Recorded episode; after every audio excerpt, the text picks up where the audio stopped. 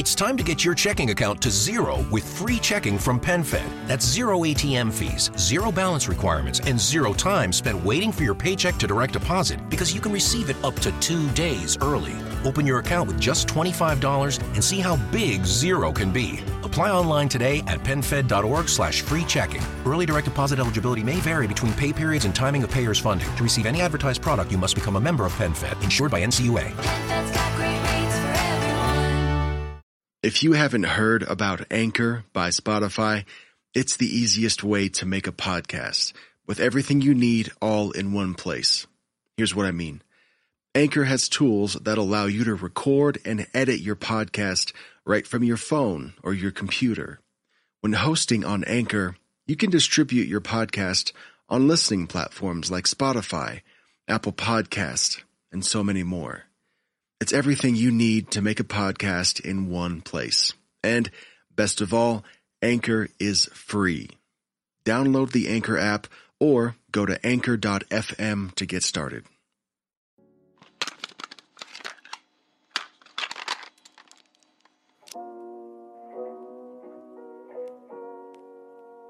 There was once a small business in New England by the name of Grovewood and Co. It existed for roughly seven months, from April 27th to November 22nd, in the year 1913. At least, that's true for one timeline. I'll touch more on that later. Masquerading as a Cape Side souvenir shop, most of Grovewood & Co.'s customers were oblivious to the store's true nature. Only the rich elite were granted access to their secret arsenal of products. You see, during the brief period of time that they were operational, the company collected, tinkered with, branded, and sold various objects, each of which had otherworldly properties, giving their owner a unique power, supernatural in nature. How they acquired such artifacts, no one knows. On November 22nd, 2013, in its original timeline, the building vanished without a trace, not only from sight, but from the memory of everyone who had ever encountered it, like it never existed in the first place.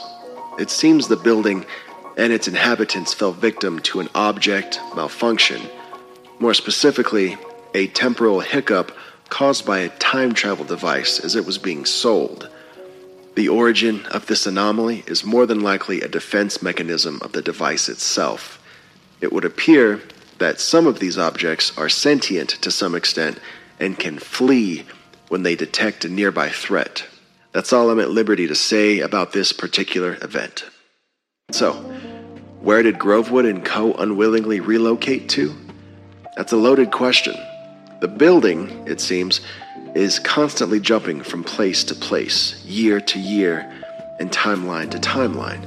It's a bitch to track down, but with a little luck and a great deal of skill, I'm able to do my job just fine. What is my job, you ask? Well, I'm responsible for keeping the building and its objects from destroying the multiverse as we know it. You know, the usual 9 to 5 bullshit. In all honesty, I'm a lowly office peon where I'm from. There are people getting paid a hell of a lot more than I am doing much more important work. All I do is tap into the multiversal time grid and post messages and timelines where the building is likely to show up in the hopes that some might believe me and heed my words of wisdom should they need them. But don't worry, there are greater precautionary measures in place. This is just a small added measure of protection.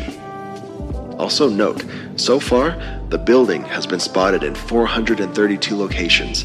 Exactly 26 timelines were discovered to be worthy candidates for the next jump. 25 of those are now considered safe. Your world is number 26. Without further ado, here is my warning. Yes, some of it has been copied and pasted. Hello, I am here to warn you. Your timeline has been deemed a likely landing zone for Grovewood & Co. Though we can't pinpoint the precise date or location of the impending dispatch, we can tell you what to look for and how to avoid total annihilation in the hands of an object. The building will take the place of another building in your town. You won't remember the previous building, and you'll know Grovewood & Co. as if it was always there, as will its workers. Upon entering, you might feel like something's not quite right. Though it exists in your memories, part of your brain may fight the narrative and make it feel increasingly unfamiliar. If you're lucky, you may even recall this post and some of its details. We can only hope. If you're able to gather your wits and swim against the current of your fabricated memories, then congratulations. You are stronger willed than most, but this is no time to celebrate. The sudden appearance of Grovewood & Co. deems your timeline vulnerable. More vulnerable than it has ever been before. It's up to you, the only person wise to the charade, to fix things, if only temporarily. It's imperative that you relay this phrase verbatim to the shopkeeper. Might you be so kind as to direct me to your written wares? I'm in the market for a parable or two. That is your ticket to the good stuff. The shopkeeper will bring you to a room housing nothing but a bookcase. The bookcase is filled with books published by the Morai Initiative. That's another entity we're working to locate. Behind the bookcase is a set of stairs that lead to the building's second floor. Once upstairs, you'll find many objects a mirror that can trap souls, a picture frame that can show you still images of the afterlife, and even a crystal ball that gives anyone who touches it the power of clairvoyance. None of them are worth your attention, except for one. In the back left corner of the room, Hanging next to some jewelry, you'll find a golden pocket watch. This is arguably the most powerful item in the entire shop, though most of its powers remained dormant until the anomaly took place. Uh, an object's power can change when used in conjunction with another object. So, this is the object you need to get to. Remember what I said about sentience? Some of the objects will cause trouble if they sense danger. Walk around the room a few times. Act casual. When you finally do grab the pocket watch, show no signs of excitement or nervousness. On the front of the pocket watch is a large ampersand. On the other side of it are GW and CO, respectively, denoting the shop's branding, Grovewood & Co. Clicking the button atop the watch will open its face and reveal to you a single dial and a circle of letters a to Z. These letters are key to your world's survival.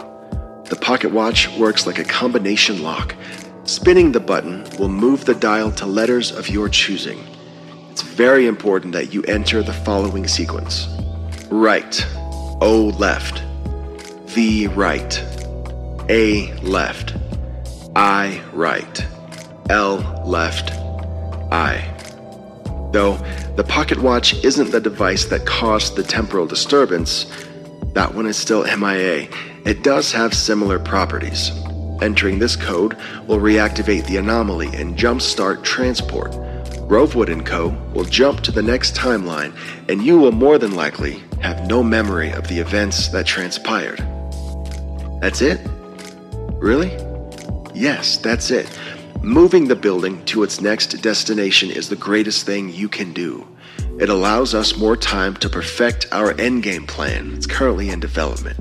The multiverse is at its safest in between jumps. The longer the building sits in a timeline, the greater the chance there is of someone messing with the pocket watch or another object in the shop and creating a chain of events that inevitably lead to the destruction of all that we know. Having said that, Keep this in mind. If your finger slips, or if you fail to recall the combination properly, you are endangering everything. One wrong letter, one wrong turn of the watch's dial, and all layers of physical reality and consciousness might intersect, creating a cataclysm that may very well end all of existence. Sending you in is a danger in and of itself, but doing nothing is far worse. Until the problem can be resolved, this message is one of many small hopes that we have. With any luck, we'll find a better solution. Until then, the safety of the multiverse is in your hands. Don't fuck it up. Hey, wanted to say thank you again for hanging out with me for the last half hour, pretty much. Uh, if you're asleep right now, that's cool. Uh, and if I'm waking you up, I'm sorry. Just go back to sleep.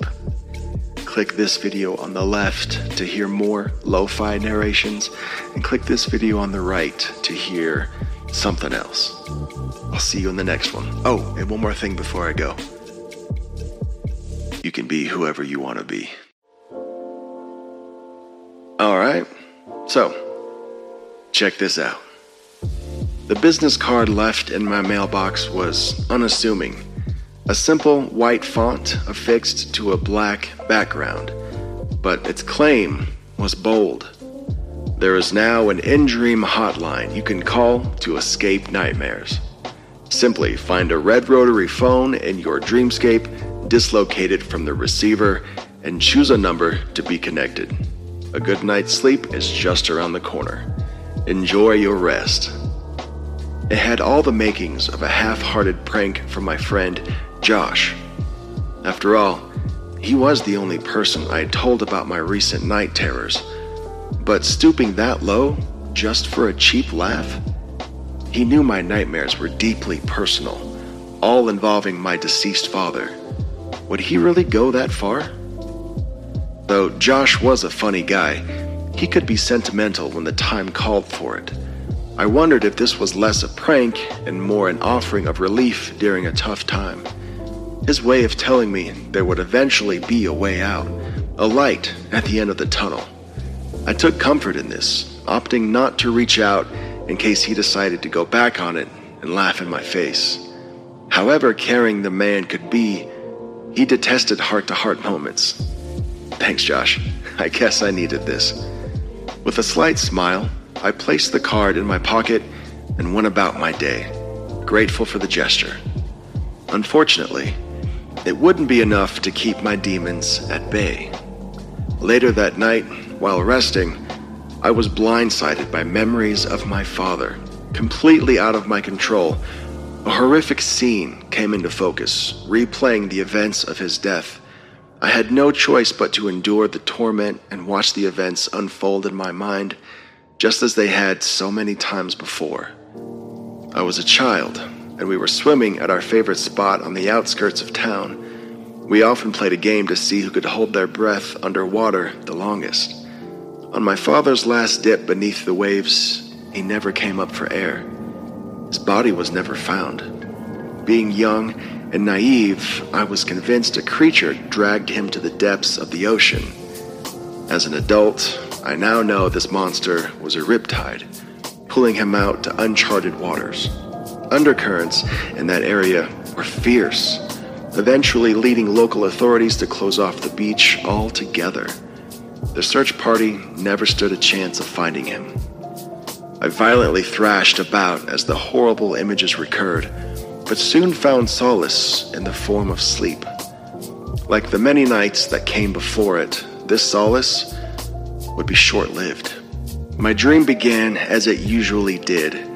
I watched from the shadows as my dad tucked in my younger self and read aloud a bedtime story. This moment was always so peaceful, a calm before the storm.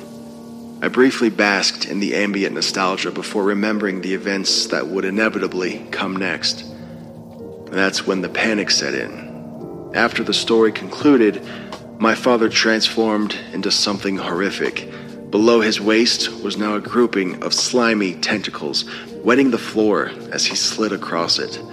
Above his collar were the grotesque features of a monstrous head, an amphibious amalgamation of loose appendages sharp teeth, and gills protruding from his neck. His mouth opened at an unnatural angle, wide enough for it to devour my younger self whole. He then turned his attention to me. This was my cue to run. Racing through the house to escape the creature's clutches, I felt something fall from my shirt pocket. It was the In Dream Hotline business card. I picked it up and looked it over. Despite the fragile nature of visual stimuli in dreams, the card was identical to its real counterpart. No matter how many times I read the text, none of the characters were fuzzy, jumbled, or rearranged. A thunderous growl crept up from behind.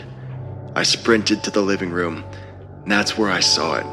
Right where my family's landline usually sat, a red rotary phone. In this moment, a compulsion washed over me. Despite the service being a complete fabrication, I was compelled to give it a try, if for no other reason than to see what would happen if I did. Perhaps my sleeping mind would fill in the blanks and wake me from the nightmare. I picked up the phone from the receiver and held it to my ear.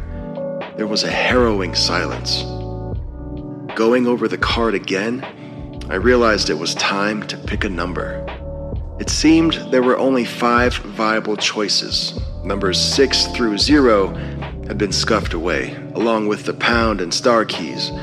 When placing my finger in these holes, the wheel wouldn't budge. I instead decided to choose number 1. The wheel turned, and my ear was met with a male voice. Thank you for calling the In Dream Hotline for escaping nightmares. How can we be of service? It worked. My brain was playing along. Um, I, I need to escape this nightmare, please? Quickly. Certainly. I'll be happy to assist you with this. Please hold while I look up your situation. The sound of grinding teeth echoed in the distance as the creature slid from room to room, searching for me. Oh boy, childhood trauma mixed with a phobia of sea monsters. That does not sound like fun. Luckily, this is an issue we are equipped to deal with. You have three options transport, reconfigure, and vanquish. Which would you like? The monster had now honed in on my position, slithering towards me as my eyes widened in pure terror. Uh, vanquish. Get rid of this thing. Okay, one moment. I watched in horror as the creature closed the gap between us in just a matter of seconds. It looks like your account is new. You don't have the options to reconfigure or vanquish yet. All we can do is transport. Shall I initiate that option for you? The eldritch version of my father swung its tentacles over me, narrowly missing my head as I cowered in fear. Fine, transport. Do it now. One transport, coming right up. All at once, the sound of grinding teeth stopped. The moisture on the floor evaporated. The creature was frozen in place, a statue of pure dread. It then vanished before my very eyes. Transport successful. Thank you for calling the In Dream Hotline. Enjoy your rest. It worked. I couldn't believe it. It's difficult to explain, but I felt alleviated. A wave of relief so strong it allowed me to breathe again. Catharsis filled the air as I walked through the dream version of my childhood home, free of the guilt I had harbored for so many years. My nightmare was finally over.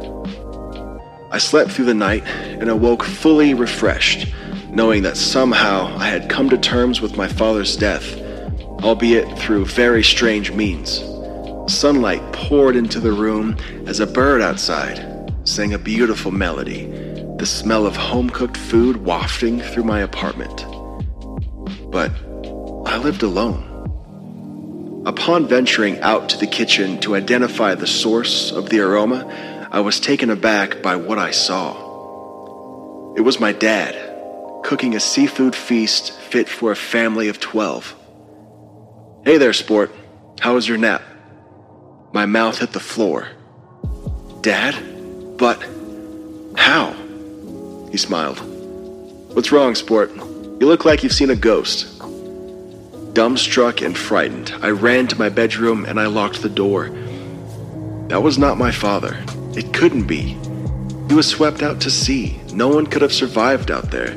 It just wasn't possible. My phone buzzed, interrupting my panic. It was a private number. I hesitantly answered.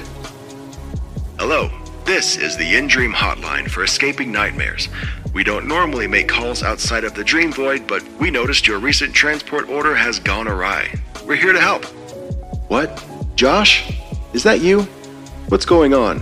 Is this some sort of sick joke? Transports can be unpredictable. We apologize for the inconvenience. If you upgrade to one of our premium packages, we can aid in the removal of your nightmare. We accept all major credit cards. Did my ears deceive me? Was the in dream hotline real? The silver package is our cheapest upgrade, allowing you to reconfigure your nightmare, but there is no guarantee the result will be any better. We suggest purchasing our gold package, an option which lets you vanquish the nightmares once and for all. A stream of seawater entered my room as a tentacle snuck beneath the door. Lunch is ready, sport. I hope you're hungry. I know I am. I handed over my credit card information without so much as a second thought. I'll take the gold package, please. Brilliant. Please hold. The sound of tapping at a keyboard filled my ears as my father began banging at the door. Your transaction is in transit. It will take five to seven business days to process, at which time your nightmare will be vanquished. Five to seven days? Were they serious? I have to wait how long? What am I supposed to do in the meantime? Thank you for calling the InDream Hotline for escaping nightmares. We sincerely hope you live long enough to continue doing business with us. Good luck.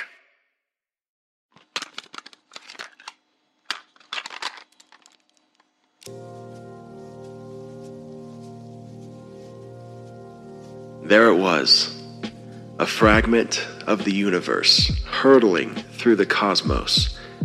And there I was, gazing up from the comfort of a farmhouse rooftop built by my father's hands, smack dab in the middle of nowhere. In all the years that we lived out there on the countryside, not a damn thing remarkable ever happened. This meteor shower was the highlight of my entire life. And that's why, with a bit of wonder glazed over my eyes, I was captivated by one falling rock, brighter than the rest. I wanted so badly to reach out and just touch it. Almost as if an answer to my plea, the meteor took a U turn and fell from the sky like a falcon diving for its prey. I watched, astonished, as it passed overhead and crashed into the wooded area behind my dad's property. Surprisingly, there was no sound, no explosion, just the rustling of the tree leaves as it plummeted through the forest's canopy. To make matters more peculiar, I swear I saw a red glow emanating from the crash site, however faint. After the initial shock wore off, I climbed down from the roof and raced into the woods as fast as my scrawny legs would allow. I had a rough idea of where the thing landed, so I darted in that direction, hoping I could take home a chunk of space rock as a souvenir to show my dad. If I was lucky, it would be a treasure thrilling enough to keep him from getting mad that I went out into the woods by myself. I could only hope. Eventually, I came to a small clearing where the moonlight gently caressed the earth granting me a somewhat clearer picture of the flora and the fauna around me. I noticed many small animals frantically scurrying north for no discernible reason. I surmised that the meteor's landing frightened the wildlife nearby, and so I decided to head off in the opposite direction. Sure enough, after maybe 10 more minutes of my impromptu hike through the wilderness, I came upon the source of the mysterious glow that I had seen. It was no meteor. There, sitting in a small depression in the ground, was a metallic pod of sorts, complete with a blinking beacon protruding from its surface, just like an antenna. The craft itself was spherical and at least twice my height. I'd never seen anything like it before. I was utterly dumbfounded. Before I could take a closer look, a hatch opened up from its side, startling me back into the woods. With a racing heart, I scuttled behind the nearest tree. I cautiously positioned my head around the trunk and I spied on the object with bated breath. I didn't know what to expect. Was it some kind of top secret military weapon? Or perhaps a remote control gadget built by a genius hermit living nearby? Would a little green man step out to greet me, demanding to speak with my leader? No matter the outcome, my eyes were glued to that metallic pod, for better or for worse. A dark violet ooze spilled from the object, forming a large puddle at its base. The slimy substance then scaled the pod, coating the exterior from top to bottom. As the slime moved around the sphere, the light above stopped blinking. All at once, the purple liquid was repelled from the craft and back into the ground below. There, it began taking on a more humanoid shape. As the ooze changed, so too did its color. It became white and fuzzy, kind of like TV static. Appropriately enough, TV and radio dialogue soon filled the forest. This thing was collecting signals from thin air, regurgitating lines from popular programs long since broadcast. At least, that's what it appeared to be doing. My mouth agape in awe, I began leaning forward without even realizing it. The signals ceased abruptly, and I fell headfirst into a pile of dead branches, creating a loud crunch sound. From my new vantage point, I watched the white figure turn to my direction, and then I heard it speak. Who's there? Its voice was shaky and unnatural. It was a low, monotone growl coupled with a harsh reverb. Scared for my life, I picked myself up and ran back home faster than I had ever run before. I reclaimed my perch on the roof and carefully surveyed the property. Once I was sure I hadn't been followed, I hopped through my bedroom window and climbed into bed, hoping that I dreamt this whole thing up. An adventure concocted by my own imagination running wild. I wished it were that easy, but wishful thinking rarely plays out in one's favor. The following day, I came downstairs to the familiar aroma of eggs and bacon my father always cooked up a hearty breakfast on Sundays. The sight I was greeted with upon entering the dining room, however, was anything but familiar. There, sitting at the table across from my dad, was a man in a clean cut suit wearing a bowler hat and a striped tie. We rarely entertained visitors, so I was more than a little perplexed. Son, this is Mr. Grovewood, his car broke down a couple miles up the road, so he's going to be staying with us for a few nights, just until he can get his things sorted out. How do you do, sport?